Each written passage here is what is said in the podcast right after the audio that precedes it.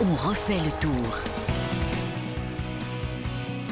On refait le tour, votre podcast quotidien de décryptage du Tour de France. Et de 4, Jasper Philipsen s'impose à Moulins, quatrième victoire euh, d'étape sur le Tour, au sprint pour, euh, pour le coureur belge. Avec moi pour en parler, Nicolas Georgerot, Vincent Serrano. Salut à tous les deux. Salut à tous. Salut tout le monde. Philipsen, euh, on peut dire meilleur sprinter du peloton, les garçons? Meilleur sprinter du monde actuellement. Là, on, ne peut pas dire qu'il y ait vraiment de concurrence sur ce tour.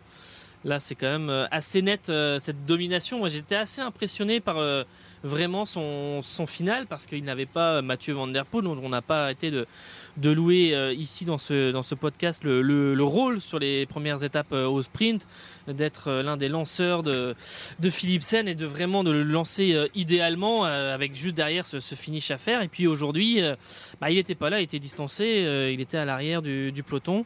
il manquait un petit peu d'énergie d'ailleurs hein, ce matin au départ. il était un petit peu, un peu souffrant, légèrement souffrant on va dire. Et c'est vrai que le, le, finish de Philipsen, il est, moi je trouve, il est impressionnant parce que dès lors, il ne panique pas. On sent qu'il maîtrise euh, totalement. Euh, il y a Groenewegen qui fournit son effort euh, assez loin de la ligne. Lui, il panique pas, il est dans la roue. Il fait le démarrage au, au, bon moment. Et puis finalement, les autres n'existent pas vraiment. Il a besoin de faire un effort quasiment que sur 150 mètres. Et il fait la différence. Et puis c'est ce que nous a dit Brian Cocard à la fin de cette étape. On va sûrement en parler d'ailleurs de, de, Brian qui a eu un peu de difficulté. C'est que quand vous commencez à gagner une étape, deux étapes, trois étapes, vous êtes en confiance. Et puis les autres sprinteurs, qu'est-ce qu'ils font? Ils cherchent votre, votre roue ils essaient justement de, partir avec vous. Et c'est là où on voit que Jasper a, de toute façon un train d'avance, avec ou sans Mathieu Van Der Poel. C'est qu'il a une cible dans le dos et ils se disent bah, il faut qu'on fasse gaffe à lui. Et au final, les autres sprinteurs font plus trop attention à leur course, mais plutôt à où est Philipsen. Et, c'est comme ça qu'il l'emporte aujourd'hui à Moulin. Il, est, il, est, il est sort hein, de, sa roue quasiment à chaque fois. Et en plus, quand il gagne pas, il fait deux à Limoges sur un terrain qui est quand même pas euh, pour lui. Euh. Sur un faux plat montant euh, qui était assez long. Et bon, voilà, il résiste à, à, Pedersen. Donc c'est non, il est vraiment très impressionnant et il est peut-être parti pour euh, faire un quasi carton plein sur euh, sur ce tour. Il y avait Marcel Kittel qui en avait gagné 5 euh, en, 2017. On va voir s'il est capable de faire 5 ou 6. Hein. Cavendish qui en avait gagné 4 et il rejoint Cavendish là. Voilà, et puis Cavendish a été monté jusqu'à 6 même au, début des années 2010. Bon, sauf accident, on peut dire qu'il n'y a pas trop de suspense pour le maillot vert ah bah c'est bien vu, c'est bien Merci vu. Nicolas. Parce que parce que Brian Cocard, il est 145 euh, points derrière au, classement du, maillot vert. Mais premier Français qui finit quatrième de cette étape. Et on a bien vu un peu la, superstition de Philipsen qui voulait pas trop parler de ce maillot vert là ces derniers jours. Euh, il a engrangé. Mais là, 145 points, c'est quasiment trois victoires d'avance. Donc, euh, alors je, dis ça et en même temps, Marcel Kittel, je reparle de, Marcel Kittel qui avait gagné 5 étapes en 2017 et qui a dû abandonner lors de la dernière semaine.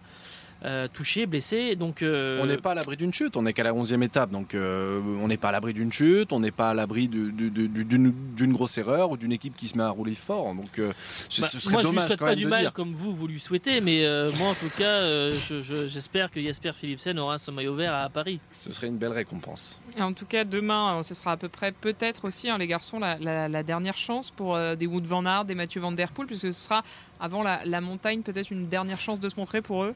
Bah oui, pour eux, c'est un peu le moment de, sauver le tour. Hein. Si on prend, euh, même si euh, Mathieu Van Der Poel euh, est là pour jouer sa carte de temps en temps, mais sinon, quand même, le numéro 1, là, avec l'objectif, c'est Jasper Philipsen avec ce, sprinter.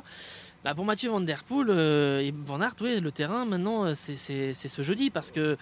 Faut pas oublier aussi que pour Van Der Poel, l'objectif premier, c'est quand même de finir le tour, quoi pour la première fois. Donc, euh, oui, ça c'est comme dans ses cordes. Oui, mais quand on a euh, un sprinter qui est en tête et qui justement va tenir le, maillot vert, on, se met peut-être aussi à rouler pour lui, à aménager ses efforts. On sait qu'ensuite euh, il y a, d'autres objectifs pour Wout van Aert et, Mathieu Van Der Poel. Après dire que c'est fini pour eux, c'est compliqué. Ça va être compliqué puisque là on entre dans les Alpes quasiment juste après et puis ça va monter encore très très fort jusqu'à l'avant-dernière étape au Markstein. Donc pour ces gars-là, pour ces baroudeurs durs, euh, ça va être compliqué. Le, contraste est fort quand même hein, pour, euh, pour Van Aert, qui, était évidemment, on a beaucoup parlé en 2022 de, de qui, a ce maillot jaune avec un, grand départ au, Danemark, un Danois qui gagne. Bon, bref, c'est le monsieur qu'on a mis en avant. Mais enfin, finalement, quand on regarde vraiment sportivement aussi, peut-être un petit peu plus sur toutes les étapes. Bon, bah voilà, la superstar, c'est Van Aert. Et là, le contraste, il est quand même saisissant avec cette année parce que euh, là aussi, on en a beaucoup parlé. Il lui manque peut-être 5 ou 10% pour faire la différence euh, sur certains sprints. Et moi, je trouve qu'il joue gros quand même ce, jeudi. Il a, besoin de gagner, il a besoin de, en confiance, d'aborder les, les 9 jours restants après en confiance pour, l'équipe. Donc, pour moi, c'est une étape importante pour eux. Bah, problème, c'est que quand on regarde justement le profil de, le profil de cette douzième étape, euh, c'est quasiment similaire à l'arrivée à Issoire. Et si ça part comme euh, c'est parti euh, justement pour Issoire, ben, on va voir le, maillot jaune et le maillot blanc attaquer dès le départ. Et puis un début de course complètement fou. Et puis on n'est pas sûr que, que Wout Van Aert va se retrouver devant. J'aimerais tellement voir un peu Pogacar encore tester Vingegaard sur ce, ce genre d'étape. Mais oui, mais de toute façon. Anticiper euh, déjà avant, mais, mais oui, toujours, toujours testé. L'année dernière. Euh, l'année dernière, au, moment de la, de la 14e étape à, à Mende, Pogacar, c'est ce qu'il a fait, hein, un peu comme il a fait euh, sur l'arrivée à, Histoire, au début, quand on a eu ce début d'étape complètement fou. Parce qu'il avait déjà du retard aussi, beaucoup plus de retard que maintenant. Oui, mais il avait, il tout de suite, ce que je veux dire, c'est que dans les 10 premiers kilomètres, il l'avait testé ah euh, pour euh, justement en voulant partir dans l'échappée, de façon à voir s'il avait les jambes et s'il pouvait euh, répondre. Donc j'aimerais tellement voir ça parce qu'effectivement, il y a un terrain là. Maintenant, c'est aussi quelque chose qui peut se payer par la suite. Mais il y a, un beau terrain pour qu'il s'exprime tous là. Je reviens juste sur, sur Brian Cocard, on l'a dit, qui était le premier Français de cette, cette étape. Est-ce qu'on peut peut-être espérer encore quelque chose de, de notre Français sprinter? C'est bah, compliqué. il en reste deux, hein, à peine. Hein. Deux, peut-être trois, mais. Une chance grand maximum. peut espérer, euh, Bourg-en-Bresse euh, la semaine prochaine, Paris évidemment. Et puis peut-être Poligny si euh, là les, baroudeurs et si l'échappée ne, ne va pas au bout.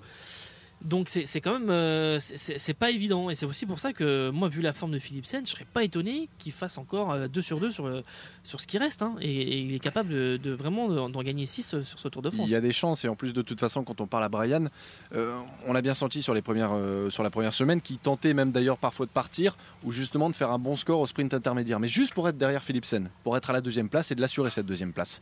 et mais même Philipsen il a voulu le faire le sprint intermédiaire il est venu le gratter en le prenant 15 euh, cm devant lui. Et oui, on pose la question du coup à Brian Cocard. Est-ce que du coup là maintenant euh, on part dans l'échappée, on essaie justement de, prendre plus de points que Philipsen et il en est pas sûr parce que il se sentait bien au début du tour et puis il sent que là ça commence à coincer, des sixièmes places, des quatrièmes places. Euh, c'est compliqué pour lui. On verra donc le, résultat avec cette euh, douzième étape qui sera évidemment à vivre demain sur RTL. Merci à vous deux, les garçons. Merci à vous de nous avoir écoutés. On rappelle que On refait le tour est à retrouver euh, sur RTL.fr, sur l'application RTL et sur toutes vos plateformes de podcast favorites. À très vite.